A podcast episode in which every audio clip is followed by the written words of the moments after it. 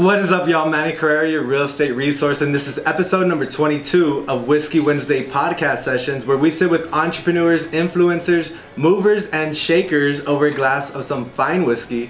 Today, I'm going to be sitting with the very talented recording artist, Elia Esparza. Elia, how are you? I'm good. Cheers. Cheers. Welcome to the show. Thank you. You are probably one of the most famous people that I know here in El Paso. You have a voice of a god.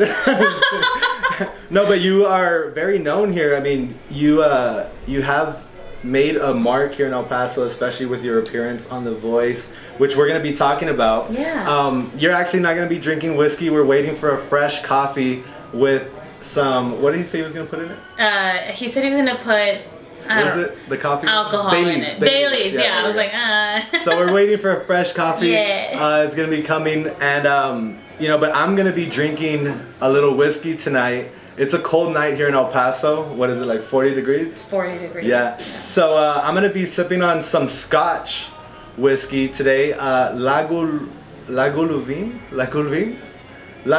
This is an Islay single malt Scotch whiskey, and it actually was made in a cherry cask. I could kind of taste the cherry. I would ask you to smell it, maybe. Oh, and yeah. See what you smell. That's actually it's a little nice. Sweet, right? Yeah. So this one's actually really good, especially on a cold night. It's getting me pretty warm, and that's probably why I screwed up this intro like three times. But excited to have you on the show. You know, when we started this podcast 22 episodes ago, we were sitting and talking about people that have really been doing some big things here in the city. Yeah. And of course your name came up. So let's start off by you kind of telling us a little bit about yourself, where you're from, and a little bit about what you do. Sure. So I was born here in El Paso, and then I actually moved to San Diego for 12 years. Whoa. Yeah, and a lot of people don't know that. And then I moved back when I was like in the 7th grade. Okay. I went to Clark Middle School, and then I went to America's High School and graduated. That's where they're all coming from. I know, America's. I was before Khalid. No, I'm just kidding. That was your first. I'm like way old. No, I graduated 2010 from America's, and I was 17, and I don't know why, I just decided to move to New York and go to the New York Conservatory for Dramatic Arts for Film and Television. Wow. Which is a private arts school out there that I was accepted to, and growing up, I've been singing since I was 3 years old, and then started training when I was 9 or 10, did my first showcase at 11. Wow. Trained in opera when I was 13 to like 15, 16. You know, did choir, theater. I was super involved in high school and like did all that, all those fun activities. Yeah. It was so much fun. And so you're very artsy. Yeah. You grew up in that environment. Yeah, I kind of always knew that I wanted to do some sort of performance. So like acting, singing, musicals. Right. Like I'm not the best dancer, but I love to dance. So A for effort. Yeah. So I was accepted to the New York Conservatory, and I moved when I was 17.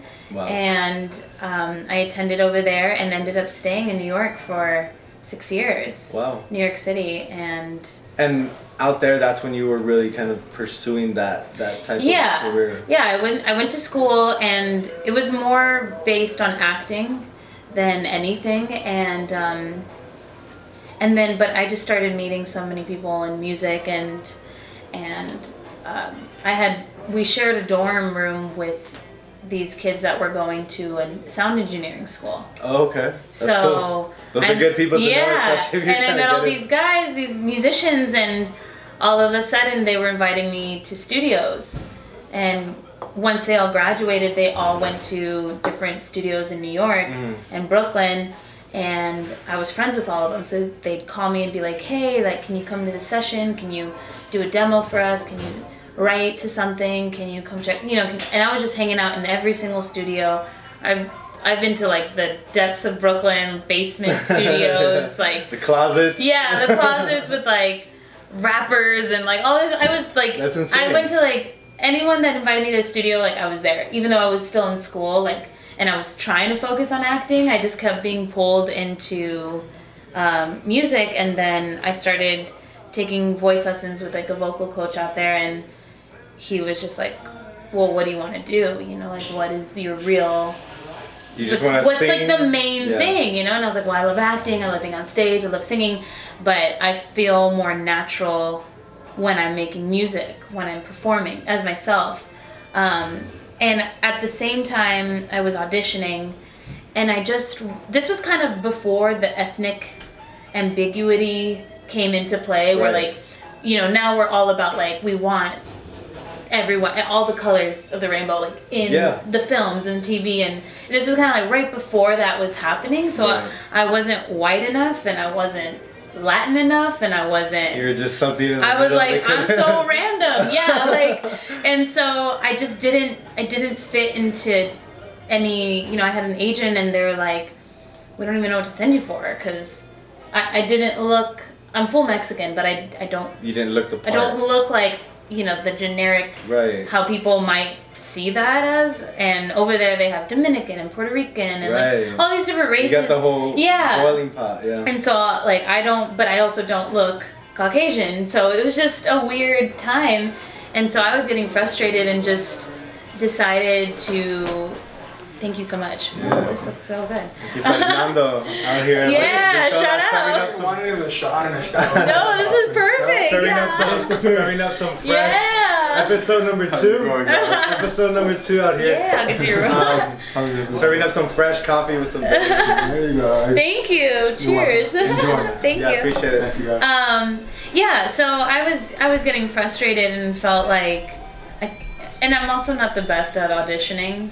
Like, I'm just so awkward, and like, you know, if you put me on a stage and it's different, but like when it comes to just, I mean, maybe now I'd be better, but at the time I was a completely different person, you know, fresh out of college and trying to figure out like, who am I? And, but music came naturally. It just, I was writing every day. I was thrilled. Like I would come alive in the studio, like just to like, you know, oh, I came up with this idea, or I want to sing this song, or, and I started doing every single open mic in New York. That's to cool. Kind of just getting that exposure, or was it more just to kind of clear those nerves that you might have? I think like I developed this anxiety in college of like, because when I was in high school I was fearless. Like I had no problem being on stage, no problem being ridiculous or like putting myself out there. And then I went through school and it just, you know, it was like growing up super fast in New York, like surrounded by all these people. That pace is crazy. Yeah, and I just kind of lost myself for a time period because I, you know, basically in school they were kind of like, everything you know, forget it, and like learn this now. And so it was kind of like, I had to kind of bring back who I was with all the new things that I had learned. Right. Along with the experiences and growing, like, living on my own in New York, and at such a young age. Yeah, like it was. I moved to Miami when I was 22, and I still felt like, damn, I don't know nobody. Like it's tough, you know, especially to be out there. Yeah. You have to kind of start your circle from scratch. Yeah. You know, find yourself. I mean, it's just like, and then actors were crazy. Like everyone, like all my roommates were crazy. Like we were all nuts, and so we didn't know what we were doing. Yeah. I lived in a studio with 5 people. Wow. And it was, I mean, it's probably the size of this room. All artists, all... We were all actors, writers, dancers, singers. Just, it was like, have you seen the movie Rent? The musical? No, I haven't. It was like Rent. If you've seen it, you know. It sounds like... It was kind of like Friends, but we're all artists. Okay. You know, like, we just... All in one apartment. We lived in a tiny room, and we were all crazy, and just... It was just a crazy time. It was so fun and much needed probably, but once I decided, there came a point where I just decided that I only wanted to focus on music. Right. And I wasn't really going to pursue acting until I felt it was like the time to do so. Right. And once I decided that, I was probably like 21 or so, or 22, and... I started doing every single open mic I could find. I found like a guitarist, and we learned a couple songs. We wrote some songs together, and we would just go to every single open mic. And every, like, because in New York, there's one almost every night. Yeah, my sister, she lives out there, and you check her Snap, she's at a concert every single day. There's like so much happening out there. There's something happening every single night, day, yeah. And that helped me really just kind of like put my voice out there, gain confidence, gain stage presence again. Right. Just kind of, move, make moves. I've never really been like a perfectionist, but I've always been an advocate for like, just do it. Yeah. Like don't, cause I could sit for hours thinking about like, oh, let me plan this out. Let me like, no, I can't do that until I do this type of thing. I'm more of a like, just do it and then figure it out. Yeah. Figure it out later. Like, I don't know why that's like been the kind of strategy that I use for myself. Well, I think it's important to have that mentality because a lot of the entrepreneurs, a lot of the people that have made it have had that mentality. You don't hear those stories of, I'm famous because I carefully thought this out for 7 years before I put my name out there. Yeah. All these people are just like, I love this. This is my passion. I'm going to go after it. Yeah. And once you develop that mentality, I think the cautiousness and what people think of you kind of diminishes, and it goes away. And that's really what holds a lot of people back from doing those things and actually taking that first step. And I'm only saying this because I remember my first time getting in front of people and performing, and I was going to throw up, I had my cousin punching me outside my stomach because I was like, hit me, keep hitting me. I was like, okay, I'm ready. Like, let's go. I'm ready. And that's to say, like, I used to get so nervous, like shaking, my legs shaking uncontrollably. I probably, like, because I used to sing the national anthem, like, in high school or, like, do performances. I would mess up every time. Really? Like I think on the national anthem, it's, like, unless you really butcher it, it's hard to even know what the real words are. For me, like, I'm like, is that the It's not even the words, though. It's, like, the notes. Because it's not an easy song to sing. Like, people, people would go crazy with it. But, like, just the basis of it, like... that there's that jump and the rockets were in the land, like that. Wow. That's like I was hoping you sang. That part, like, but I used to no, but even in other songs I used to just like mess up so much, and I think just now I practice like crazy. Really? Like that is. I won't go on stage without knowing, like, that's what I think you do have to plan out, as an artist or whatever, you can apply it to anything, but, like, you gotta know what you're doing. Right. Like, once you figure out, like, okay, these are the steps, after I've already messed up, how can I fix it, how can I improve? But the main thing was that, like, I didn't know what I was doing, and then I found myself in studios, and then I found myself recording with this producer from Sony. And he literally heard me singing. I was like singing a tune waiting for my vocal class at a studio in downtown Manhattan. And he walked by and he's like, are you a singer? And I was like, yeah. And he's like, come to my studio right now. And I was like, okay. And then he started... You're very trustful. Playing, I'm like the worst. Like I used to get in cars with strangers. Yeah, like I have like no chill, but it's fine. And I go into his studio and he starts like playing this beat. I start writing to it. I lay down the track. Like, I probably wrote that song in, like, 15 minutes. And then I had my first song. Really? And then he was like, come back tomorrow. Like, we'll write more. And I was like, okay. And then that, like, I would just go every day or anytime he was free. Like, he'd be like, hey, come right now. And I'd be like, I was there. And I would write a song. Didn't know what I was doing. Didn't really know how to record either. I was still kind of learning. Yeah, because you're not... Like, a lot of people don't understand writing a song is just as hard as hitting those notes, too, because... Yeah, it's You have to, one, make sense, but two, it's very creative. You have to know where the song's going. And a lot of artists I've heard that, they'll listen to the beat first, and then they'll paint this picture and this image of how this song is going to go. So... It takes a lot of creativity to even write. Yeah. Let alone sing and hit some notes. I don't even... And it takes a whole other thing, performing and recording. Right. They're two different... Because when you're performing, it's a different level. You're at sometimes in pieces, too, right? You're recording in pieces where you're performing. It's like live. I think the hardest thing, though, is your breath. What is one of the hardest things for you singing? Or one of the hardest things that... you kind of had to overcome with these lessons or, I think it was mostly, like, practicing. Yeah. Like, I think when I was younger, I was lazy, and I would just, like, sing and kind of wing it. And then I realized that when I wing it, sometimes like it works out and sometimes it didn't work out. Yeah. And so I really focused. I mean, when I lived in New York, I was like broke, like super, like I had like 4 jobs.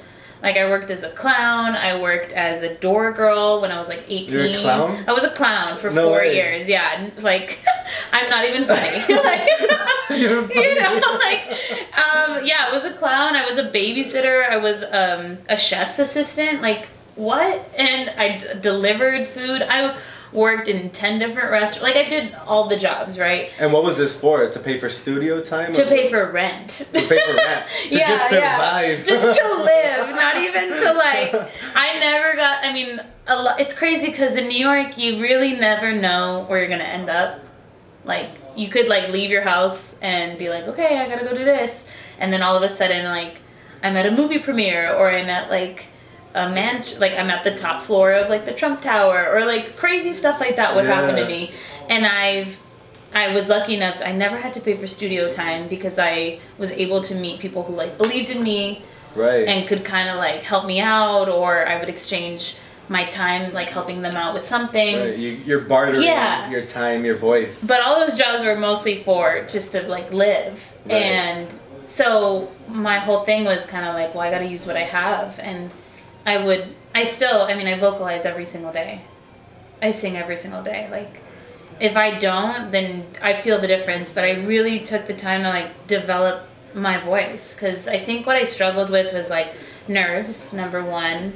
And then number two, I didn't have the best control. Okay. When I was young. Like, when as far as your emotion. And then I basically filmed for 4 months. Out there. Out there. Rehearsing and living that life. And I mean, they obviously air the show like later. So I already knew that I was off the show. Yeah. You're like, just wait. Yeah. Well, and it's crazy because, you know, the day that I lost, mm-hmm. that I got off the show, it's crazy because call time was 5 a.m. I have 6 people doing my hair, makeup, nails, skin, wardrobe, like sound check. Like I have all these people all over me. And then right after they're like, where do you want to go? Where do you want to fly? We're buying your ticket right now. You leave tonight. Like, you're like, oh, the dream's over. You're the star. And then, and then it's over, like, real quick. Like, where do you want to go? It's just like Bali or something. Like, well, take me. I was like, well, I don't have an apartment in New York. So I guess I'll just come back to El Paso. Uh-huh. Kind of figure out my next move. Yeah. And chill out for a sec because it's been a crazy few months. And luckily my parents were there, so it was kind of like, you know, just come home and we'll figure it out. And I was like, okay. I came home, and the next day I was like back at it. Like I was like, okay, what am I? If I'm gonna be in El Paso, like I need to be productive. Mm-hmm. I need to have like things to do, you know. And so I started. I had a few friends that are involved in like the music scene here and. Being like, hey, come to this show. Hey, come check this out. Hey, do this and that. And so it was about 2 weeks before the show, my episode was gonna air. And they let you know when it was? Well, they didn't let us know. But it was just look for. They kind of like hinted, but I wasn't sure for sure. So in those 2 weeks, I was just networking. I was just trying to see like, what can I do while I'm here, because my original plan was not to stay here, and here I am 2 years later. But I was kind of like, I want to move to LA, or I gotta get back to New York, or this and that. So I was already like kind of back on it, and my parents were like, you need to like relax, and I was like, no, there's no time. Hey, what do you mean? And then once my episode aired, it was madness. It was madness. How was it? What it was like? Insane. I had kind of like a little viewing party at my house, like with my close friends, and we're all freaking out, and I had 10,000 notifications. Wow. My phone overheated and froze. Broke. It just froze, and I was like, oh my God. And I didn't. You're like, do I want this life? Yeah. And I was so excited because I was like trying to like respond to everyone and like everything. And I was like, oh my gosh. And I just didn't. I mean, I knew it was going to be big, but I didn't know it was going to be like that. Like, I didn't. And they kind of tell you, like, hey, you know, you're gonna get a lot. You might get a lot of hate comments. You might do this, but like, don't read it. the hate comments and things like that. And I am lucky enough to, when I did that, like, I got nothing but love from El Paso, especially. El Paso loves it. And it changed my life. Mm. It really changed my life. It was kind of, I'm still learning as I go. Like, I'm a very, like, I learn when I do things. Mm.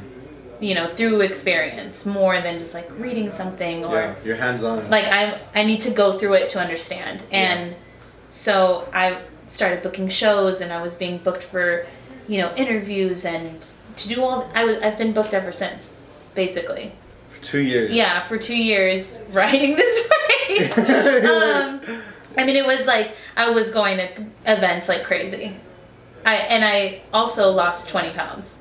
Really? When I moved back to El Paso, Why was that? Because most people gain weight. I know, right? I don't know. I don't know. My mom's cooking is amazing, but I was so busy. I wasn't even working out. Like, I was just like... You were everywhere. I was everywhere. You were living the New York life. Yeah. Because New York, I visited my sister 2 months ago. We were walking about 11 to 15 miles a day. Mm-hmm. You know, it's crazy. That's the life. Yeah. But I think I was in such a... I was so stressed in New York, for sure. And stress is like a number one thing for you, like, not to lose weight. But I just wasn't, I don't know. I don't know what it was. I just dropped weight like that. I probably dropped like 15 pounds. And then I started like with my trainer, Lizzie Martinez. And then so she got me like another 5, and then like now I'm more toned in. But anyway, that's a whole different thing. But I was so busy. I was doing everything I could. I said yes to everything. That's awesome. And your exposure here in the city has grown, tremendously. Yeah, Aside from just being on The Voice, your name is still well known. Yeah. And I know you've been heavily involved with a lot of local businesses here in El Paso. Every time I check my Instagram, because we network so much with businesses here that, seeing you at different places and singing and really networking and getting your exposure out there, you haven't stopped. Like, I'm still seeing you. When I first got back and started going to shows and started going to events and things like that, it was exciting because I was rediscovering El Paso. Right. And I had great friends who were like, "Hey, this is happening." I remember my friend told me about Khalid. And it was right before he like released Location. And I had another friend who was like, "Hey, I just walked into the studio. You have to come here. Like, you have to come here right now." And I was like, okay. And so I drive over, and it's Beacon Hill Recording Studios. Mm-hmm. And I met with the owner, and I sang for him, and I kind of talked to him about what I wanted to do. And then he was like, "Well, we'd love to help you out." And I was so like honored, and Beacon Hill has like really, really helped my career and my music. And that's where Khalid recorded Location. Yeah. I didn't even know that at the time, and I think like a week or so later, he calls me and he's like, "Hey, I want you to meet someone. Come to the studio right now. It's like 9 a.m. And I'm like, "I'm not ready or anything." So I like showered super fast and went, and it was Khalid. That's awesome. And I met Khalid, and I didn't know who he was. He hadn't even blown up. He was like, I think he had just put out Location, but it wasn't, he's a mega star now, and he was so nice, and we were just talking, and he was like, "Can I get a photo with you?" And I was like, "Can I get a photo with you?" Like, what are you talking about? And we took a photo, and we talked, and he showed me Location, and it was really cool. And I was like, wow, that's awesome. That's awesome. I was actually in Miami when that song dropped. Oh, really? And I remember, like, it's crazy, because I get goosebumps just talking about it. Because I remember so vividly, you're looking at my arm. I'm getting goosebumps. Wow. But I remember so vividly, like, hearing, I'm cruising to, I think, the beach or somewhere cool, tropical. Yeah, somewhere Miami. And the song comes up on Apple Music, on new music, I'm always in that category. Yeah. And as soon as I heard it drop and his voice, I was like, holy shit, who's this? Yeah, yeah. And I looked at it and I was like, I just remember thinking, they don't make songs like this anymore. Yeah.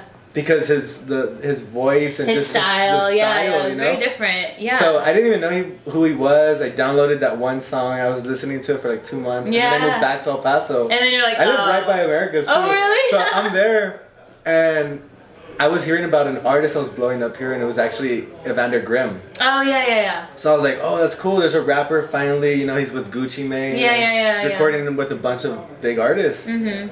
And then I remember hearing about another artist, a singer. Yeah. And I was like, well, I don't think I've only heard like one person mention his name. So I was like, I didn't pay much attention to it. Yeah, you didn't know. Yeah. Until I heard on the radio, and I was like, this is the guy? I was like, this guy's from El Paso? That's crazy, holy yeah. shit. Yeah, and, you know, I started recording there and doing videos, and it's crazy. It's just been a crazy journey, and moving back here was exactly what I needed for my life. Because I love being busy. I love that go, hit the pavement running, like, let's go. Yeah. But New York was definitely, it's a hard life, you know, and it was wearing me down a little, and I think I needed to kind of move here, rediscover, I mean, like, I love coffee, and I love music, and I love culture, and I like things like that, and I noticed that since I moved back, the amount of like coffee shops and boutiques and cool bars and You moved back 2 years ago. I moved back 2 years ago too. So we're experiencing the same thing. Like, I agree with you. El Paso has just taken a different direction. Yeah. You know? When we were talking about it before the podcast, but when we, 2 years ago, or 7 years ago, El Paso was nothing like it is today. Yeah. You know? Even the mentality, it was just like, there's an event, nobody's buying tickets. Yeah. Nobody wants anything to come in El Paso. Yeah. You know, people were questioning why an expensive restaurant would open up because nobody's going to go. You know, but now it's like, this city is headed in the direction of a bigger city, I think I think like our generation, very open-minded, very go-getter, very like let's create our own opportunities because, you know, especially I think like everyone should live in different cities, big cities, small cities, everything in between, because it really opens your eyes to like just different things, you know, like I was so spoiled in New York with like, you know, all of the concerts and all the poetry slams and all the weird, like I went to the weirdest events, you know, and to come here and be like, okay, we're popping up, we're here. Yeah, and you see the opportunity too. Not only that, but you just see the city opening their eyes to a little bit more of that culture, of that artsiness. And I think it's really coming to the city. I'm getting, you know, there's a lot of restaurants and places that you'll walk into and it just doesn't feel like El Paso anymore. Yeah. You know? Well, like it feels like El Paso, but it's just like, it's a different, it's something new. Yeah. It's something like... And that's what I think we really need, because I think a lot of people are always like, I want to leave El Paso, I want to move, and this and that. And yeah, again, like I think people should leave, and then if they want, come back. Yeah. And then there's so much opportunity here because there's not a lot of coffee shops, or there's not a lot of podcasts being done, or there's not a lot of, you know, things like that were supported. Yeah. As much before, and now we're ready to support. Like we're totally like, let's do it. People are so supportive of local restaurants. Yeah. So supportive of local talent. Yeah. Photography. You know, you just see so much support now. There's so much talent here. Like there is so many aspects. Yeah. Mm-hmm. And that's the whole reason for this podcast. You know, I think the mentality, and that's what I saw moving back. I was just like, people aren't seeing what I'm seeing right now. Like I see the city growing so much, and I see the city in a different perspective now that. I think I love the city. Like I loved it before I left, but now I even love it more because I know the direction it's headed, and I know that this is our opportunity to kind of build it. Yeah. You know, and make our leave our footprint in the city. And I think it's necessary because we sometimes do have to like let go of old ways. Like still, I think El Paso, what we're good about is keeping our culture alive. Yeah. Very alive, you know? And there really is no city like El Paso that I've been to so far. Yeah. And it's, people complain or people laugh about it, but I think it's great. Like, I think it's awesome. There's so much culture, even like social media, it's hot right now, Fit Fam. Oh my gosh, like, it's the El Paso thing. It's kind of like, oh wow. But it's great. I think it's great, and, you know, like now I'm just more focused. I think that I spent the first like year and a half just exploring everything, and I'm still exploring, I'm still everywhere, but now I'm more grounded and more focused on working on my like original music In my brand, yeah. And I really just being creative and kind of doing something different. And, you know, I've been lucky enough to perform for the Sun Bowl or like, you know, at the Chihuahua Stadium. And just recently you performed at the Raiders game. The Raiders game. Yeah, it was like 2 weeks ago, right? It was like 2 weeks ago, which is, it's so surreal, and it was such a fun experience. It was so, I was there for like maybe less than 24 hours. I saw, that was a quick trip. Yeah. I saw when you got there, you sang, that same like 2 hours later you were in the airport. And I had a gig with GECU like right before, sang straight to the airport, flew, sleep, wake up, stadium, sing, leave. Like, wow. And then like my friend went with me and we were both kind of like, wow, that just happened. And my birthday was a few days after that. Yeah, happy belated birthday. No, thank you. What day? The 4th, okay, October 4th. I'm the 7th. Oh, look at us! Yeah! Happy birthday. So it was kind of like the best way to kind of start my new year, you know. Yeah. I feel like I kind of start my new year on my birthday more than, I mean, on the new year as well, but like your resolutions start. Yeah, like they restart again. Yeah. But it was just incredible, and yeah. So now I'm working on an EP. I'll be releasing a song really, really soon. Awesome. I don't have an exact date yet, but I know it's gonna be before the end of the year. And then I think I'm gonna be singing way too many emotions, but I'm saying like. Just control of the voice. Oh, okay. Yeah, like, I knew I could sing, but I just also doubted myself. Right. And that's one thing that, like, my mentor also helped me with. In our first lesson, he basically made me go, like, up and down the scales, and he was like, you can sing any song in the world. You just have to believe it. And that changed my life. Really? Like, he changed my life. Like, just gave you that belief. Him just saying that, I like went home and was like, oh my God. Because I think when I was in school, I didn't sing for like 2 years. Like, I didn't think I could sing anymore. Mm-hmm. I was like, oh no, like. So after singing since 3, getting lessons at 8, 9. Yeah, like my whole life singing, and then I go to college and I was focused on acting, and then I kind of like lost my confidence, lost who I was, like just kind of. It was like a whirlwind, and I didn't really sing anymore. And then I was kind of like, oh, I should get back into it. And that's when I found my mentor, and he changed my life. Wow. And I was in shock. And then from that day on, I was like, I'm doing music. I'm singing every day. I'm writing every day. I'm doing whatever it takes to do that. And I think what mostly was, because it was already in me, but like it was that belief, that switch. Yeah.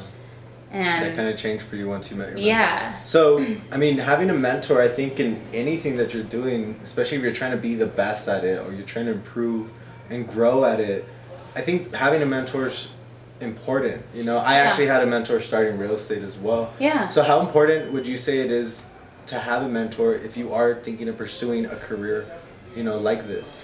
I mean, I think it's important to have someone, you know, even if they're not necessarily in the like area that you're in, right. Someone that believes in you to like, I mean, I don't talk to my mentor every day, and I never have, but like the times that I do, it's very meaningful. I take it very to heart because I know he believes in me. Right. And so, and it took that first lesson with him to change the entire course of my life. Yeah.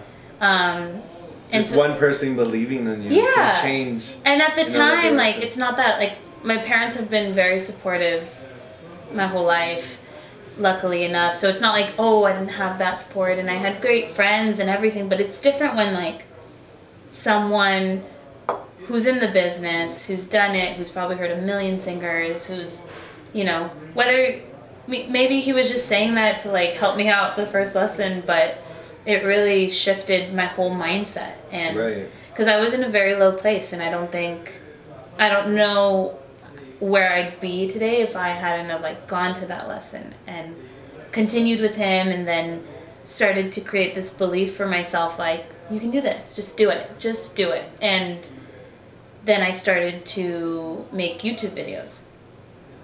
And if you watch my first YouTube video, I'm literally like, okay, I'm going to sing the song, whether you like it or not, okay, like, here we go, like, I'm so, like, I'm like, okay, here we go, like. Are you guys ready? Yeah, like, I'm doing it, like as if like I had to justify that I'm gonna sing. Yeah.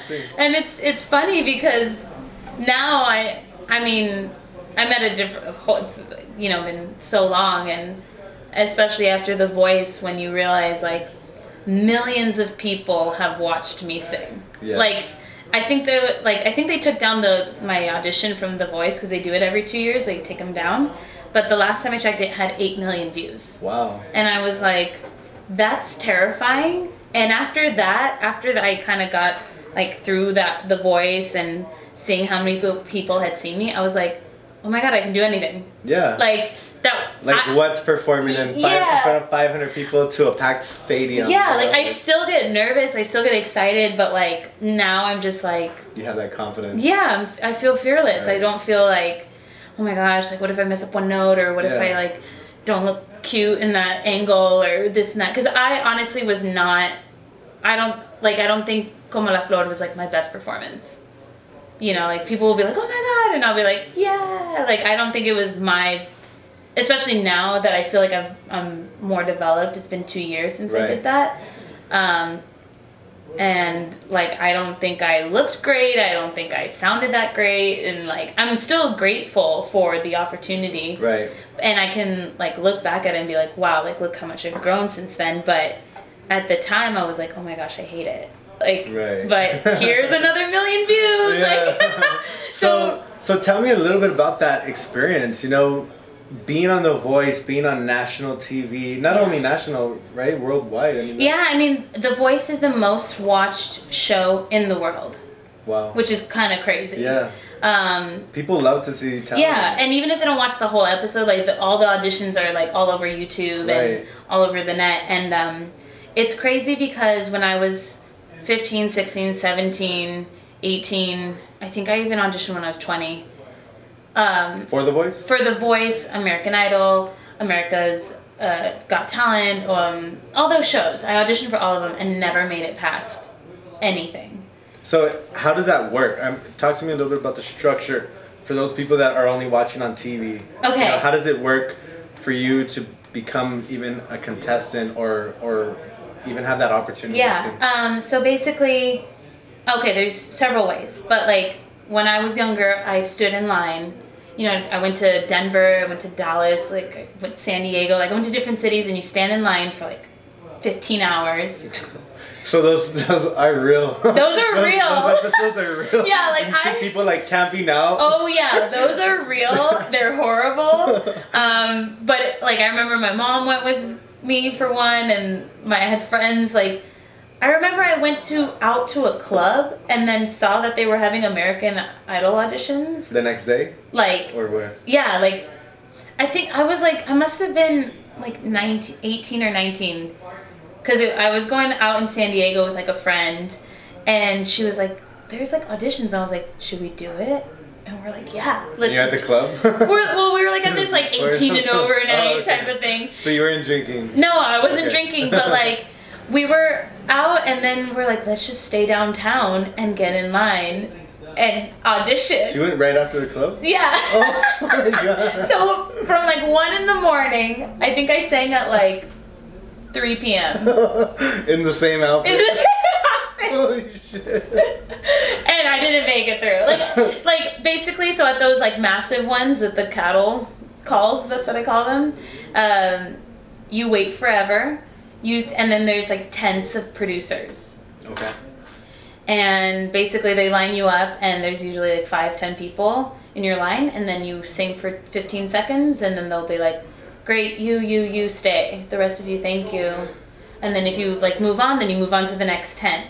And you basically have to get through 5 rounds of producers. Before you could get on TV? Before you even get in front of the blind auditions or the coaches or American Idol or any of those. So how many auditions are there before you got to that point on The Voice where you were up on the stage? Okay, so that's one way, right? But the way I got on was they found me on YouTube, which is hilarious. Yeah, because at that point I was like 23 and I only had like a few videos up. not good, like not good quality, not like my singing was okay. Yeah. And I got an email and they're like, hey, we're from The Voice. We'd love to have you, you know, on the show. And I was like, what? And then I had a phone call with them, and then I sent in like a video, like a private video, like, okay, here's me singing with no microphone, nothing, just so that they know it's like not edited. Mm-hmm. And then they were like, great, we're gonna fly you out this day, and wow, we'll see you here. But usually there's so many rounds of producers, honestly. Like for The Voice, I got really lucky, and I just had to go through that one, like send the video type of thing, and then I was on the show.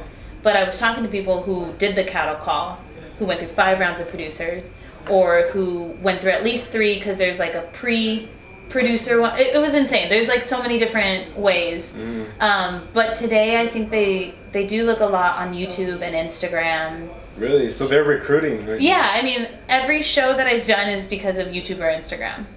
That's insane. Yeah. So building your brand, building your presence, obviously The Voice helped a lot, right? With not only national exposure yeah. but I think back home too, right? Because yeah. you did say that you were from El Paso, and yeah. that really blew up out here. You know, El Pasoans get yeah. anytime you're out of town and you mention El Paso, yeah, like, yeah. And it's crazy because at first they were like, oh, Elia, because I was living in Queens at the time. And they're like, okay, Elia Esparza from Queens. And I was like, whoa, I'm not from Queens. Like, I lived there for like a year and a half. Like, yeah. I'm not from Queens. Like, and I felt like I would stand out more. I mean, I was going to say El Paso regardless, because this is where I'm from, you know? But I was like, everyone's from New York. Or like LA or Nashville. Big city. Yeah. Everybody goes there to make so I was like, no, like I had, not to fight for it, but I really made it clear, like, I'm not from Queens, I'm from El Paso, Texas. Yeah. And so when I did that show, I had no idea what I was doing. So what did that show do for you? What was life like before the show, and what was like after the show? Okay, so before, I was really struggling in New York. I was just singing everywhere. I was working everywhere. A lot of stuff wasn't really happening. And then I got that call, and so I decided to move out of my apartment. And so I sold all my stuff. I moved out and I went to LA. This is when you got that call? Yeah. Basically when they're like, okay, you're gonna fly out this day. You moved. I was like, all right, well, cause they told us we weren't going to be there for a couple of months. Okay. And I was like, well, I don't have money to pay rent while I'm not living here and I'm not going to be working. Oh, that's bad. So I was like, I'll just move out. I'll figure it out after. Maybe I'll move to LA. Maybe I'll move back. Man, I don't know. I was like, I'll figure it out. So I went to LA with 2 huge bags because this was my life. And everything was in those 2 bags. I sold everything. I was like, take it. Yeah, and so I went, and I got really lucky because one of my best friends was also going to the show from New York. So wow. we were going together, which was like so much more calming. Yeah. And we got to LA, and it was a dream. Like, it literally felt, I was like, wow, this life exists. Like, this life that I've like dreamed of, that I've like thought about, that you see in the movies type of thing, exists. Yeah. Because we get to this hotel in LA. And then it was great because we had rehearsals with the band, then we had meetings, and then we had, we were filming at Universal Studios, and we had private cars, and all this craziness, and so I was package. Yeah, and I was meeting all these people, and it was just a different world, and we were so spoiled because then we'd have days off and we'd just hang out at the pool and play music with the other people and just it was an incredible experience. And the people, I thought for some reason I was like, oh, I hope people aren't catty or weird or right. really competitive, because I'm not like that. I'm not like a, let me get you down so I can get ahead type of thing. I'm more competitive with myself than I am with others. And we all just became a really huge family. Everyone was so nice. Everyone was like, yeah, kumbaya, type of thing. And I did the show, and I really didn't realize the impact that Como La Flor was going to have. It's so, I think for El Paso, just in general, it was like representing in a big way, yeah, you know, with tradition. I mean, yeah, just singing in Spanish culture. And Selena. Yeah. And because you know, we had to write a list of songs that we wanted to sing. And of course, I was like, I want to sing Christina Aguilera, or I want to sing Mariah Carey, or Whitney Houston. And they're like, okay, like, we decided you're going to do Como La Flor. And it was on my list, but I was like, oh, like, okay, all right, cool. Yeah. It makes me stand out because I'm singing Spanish. It's a Selena song. Everyone knows the song. You know what I mean? So I was like, okay, I'll make it work. I was nervous because it was in Spanish, too, because I was like, oh, but I don't know. Like, I just didn't know, but I was like, well. Would you say English is more your strong suit, singing? Yes. I can sing. I mean, I love singing Spanish, but I'm kind of like Selena, like I don't have like 1,000% Spanish, like I'm not, you know, super. I'm a pocho. Yeah, like. There's days where I'm like, I sound like a Puerto Rican, and there's days where I'm like, I can't even get across a single sentence. Yeah, you know, so I was kind of nervous because I wasn't so used to it as much because I was living in New York and not here as much, but. You know, once it's decided, I was kind of like, let's do it. And then I did it at the Fountains in December. I'll be doing like a Christmas series. Nice. Every Friday at 12, I'll be performing Christmas songs with my band. That's awesome. Yeah, so it'll be super fun and just really focused on doing shows and being more creative and trying to expand it. So what's next? What's next for Elia Esparza? I really want 2019 to be like I'm gonna be releasing a lot of music. That's awesome. Like every 6 or so weeks. So I wanted to really be focused on that and kind of because I think a lot of people know me as the girl from The Voice, and I've done American Idol, and I did La Voz Mexico, and I also opened for Laura Pausini at the Greek Theater. Wow. A couple months ago, and that was an incredible experience. But I think a lot of people know me for like Como La Flor. Or like The Voice, which is great, and I'm so grateful because it's kind of nice to be known around town, especially being gone for so long. Right. But I really kind of want to step away from just that. Yeah, and create your own. Kind of start to introduce who I am as an artist. Right. Because I don't think people really know yet, and it's taken me some time to kind of figure out like where I want to go because I love all kinds of music, but really kind of just start putting out there my music and your style, like that, really focusing on that because I don't want to, I mean, I've probably sang Como La Flor like 3,000 times by now, but and that's Selena's song, Elia's song, I'm not, I mean, I love Selena and that song has done me wonders, but I really just want to show who I am as an artist. Right. That's awesome. What advice would you have for somebody that, you know, has a singing, you know, I was going to say singing voice, that makes sense. You know, is a singer, has a voice, but just lacks that confidence. You know, back when we were talking about, a little bit about your story, you know, and that, you know, year or two that you went through, where you lacked confidence, where you kind of in a rut, you know, somebody that wants to put their voice out there, wants to put their name out there, and they're passionate about music, but doesn't have that confidence to put themselves out there. Yeah, I would say work with what you have.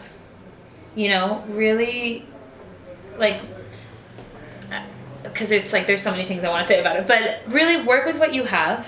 You know, if you're not like feeling super confident or knowing who you are, just start with your favorite song. Mm-hmm. And make a video or book a show. Just do it. Just forget out, like, all, you know, the questions for it, and just figure out the answers. Yeah. You know, and really just like the biggest thing I think is just putting yourself out there and then figuring it out. You know, because the first things that you put out there as any artist isn't going to be that great. Right. You know, so but you have to learn from that. So I would say to, you know, an aspiring artist to just practice put some content out there, get yourself out there. If you need lessons, get lessons. If you need, you know, coaching, get coaching. Or if you want to be on stage, go watch people on stage. Yeah. You know, like really do your research, really learn, and don't be afraid. What's the worst that's going to happen? Someone's going to say something mean, like, that's going to happen anyway. You know, like, haters gonna hate, potatoes gonna potato, but I never heard that. I mean, like, people, you know, it is a really terrifying thing, you know, to be judged. Right. But I think if you never do it, then when? That's true. Like, what? And another thing is, like, don't wait,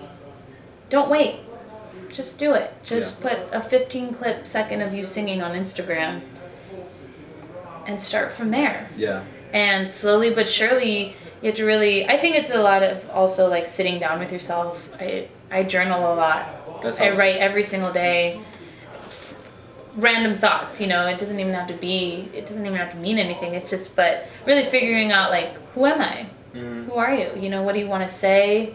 What story do you want to tell?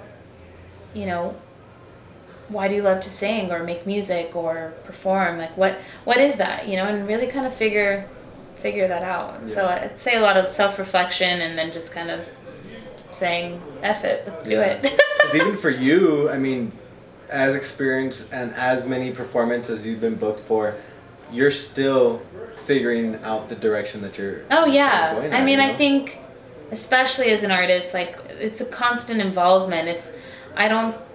Every day I change my mind, kind of like, you know, I'm working on a song right now that I'm going to put out, probably the first song I'll put out, and I'll listen to it one day and be like, yeah, this is it. This is going to be so cool. Like, I love it. It's me. Like, it's my style. Can't wait, And then like I'll listen to it the next day and be like, this is horrible.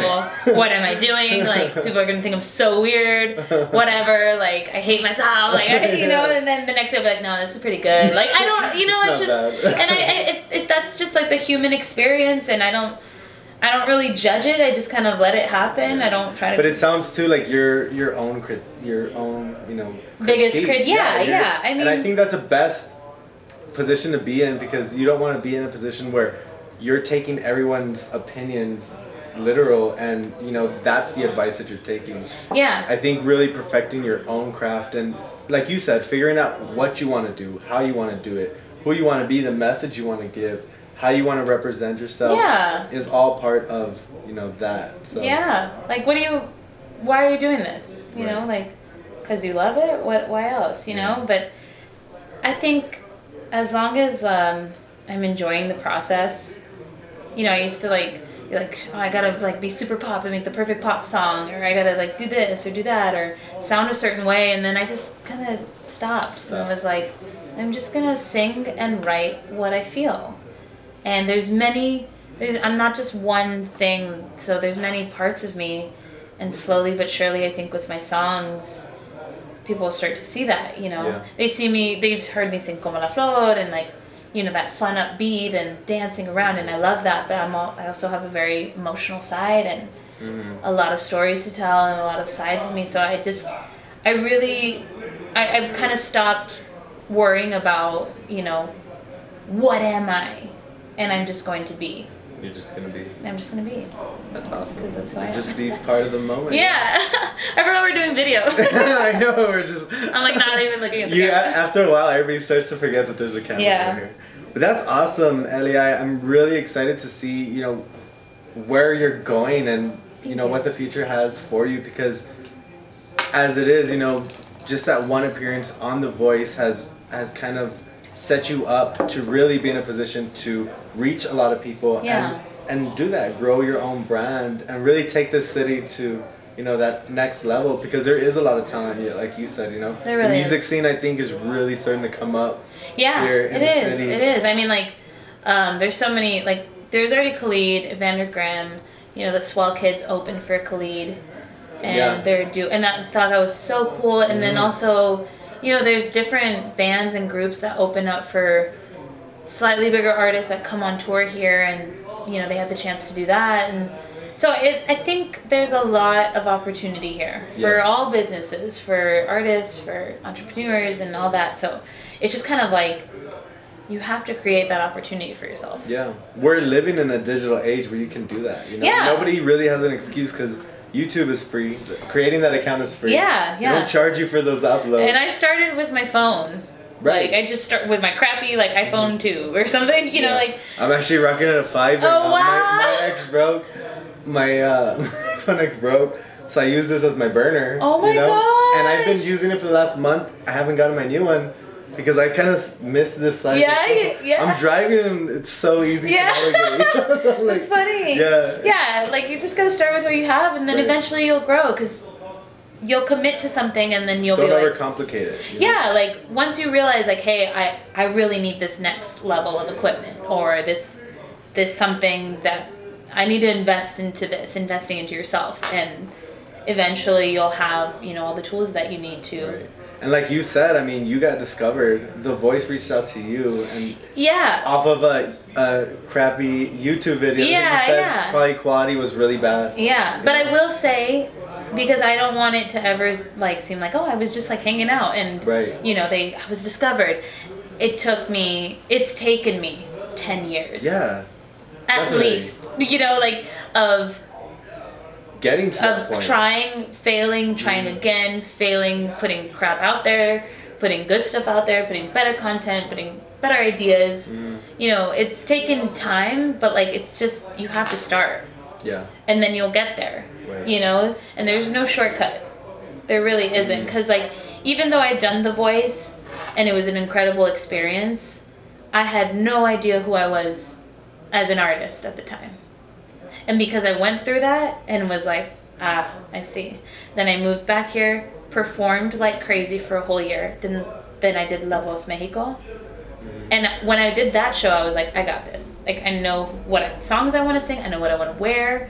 I know like what I want to say. I know who I want. You know what I mean? It was just like, painted the picture of Elia Esparza.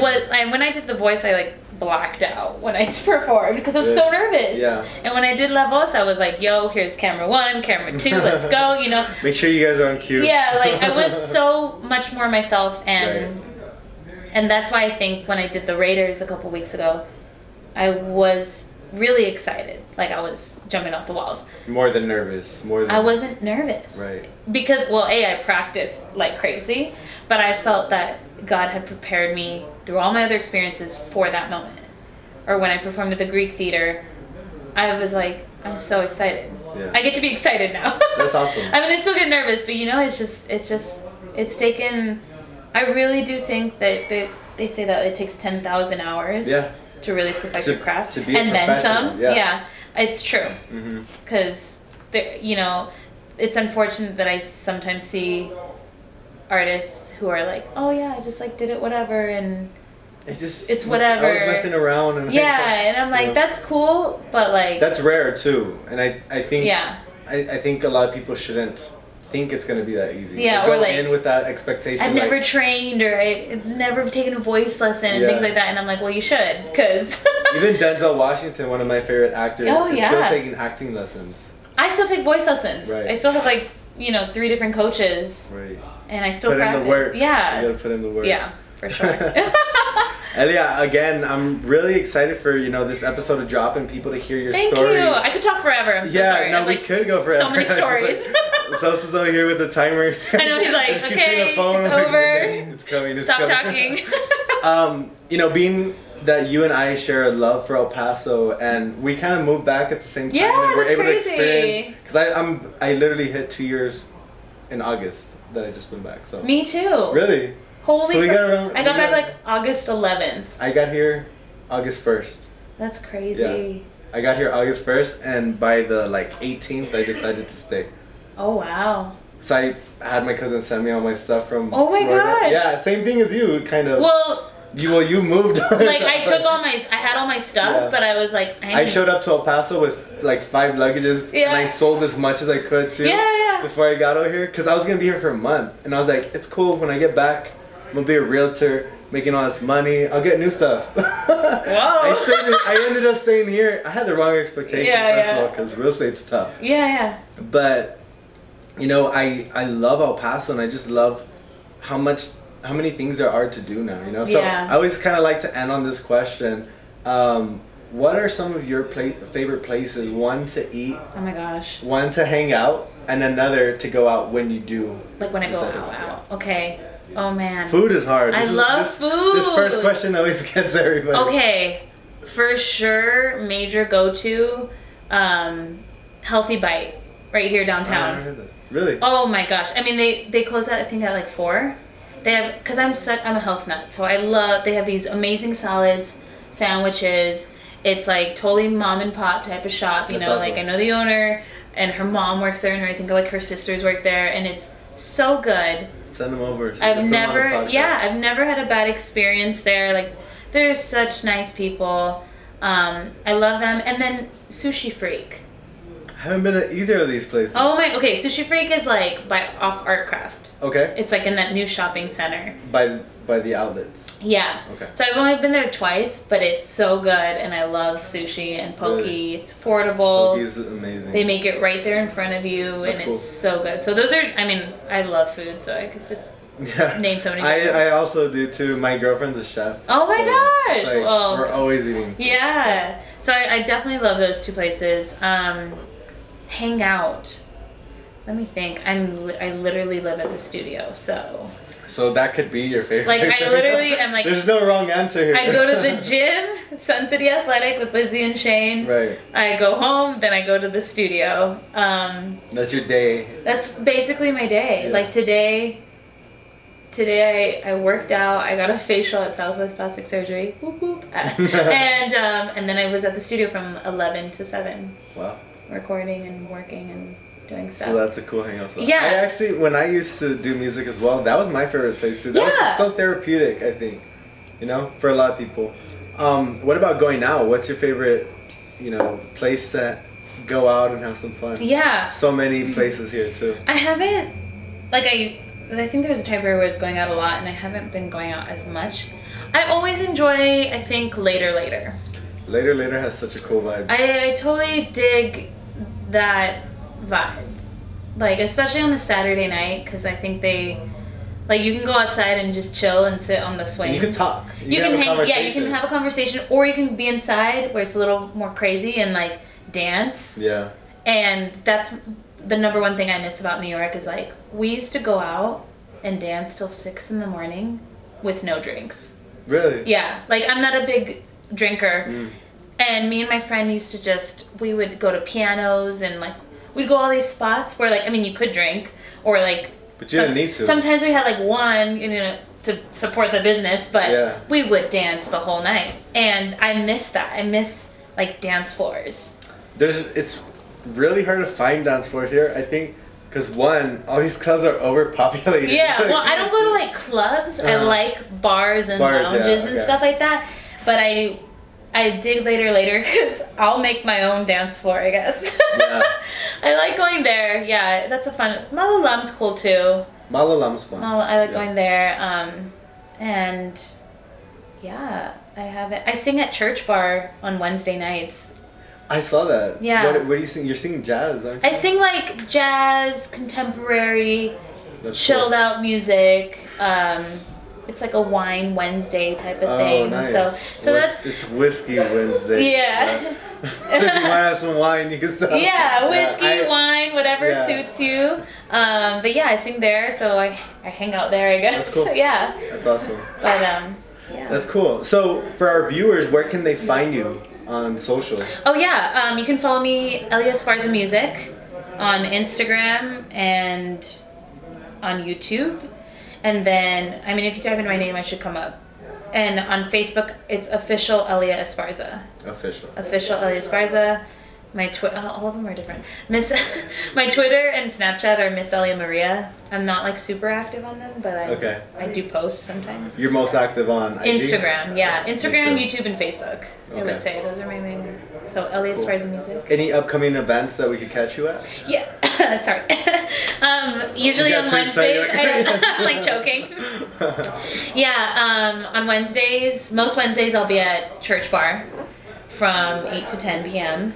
And then I might be singing at the Lighting of the Tree on November 18th. Wow.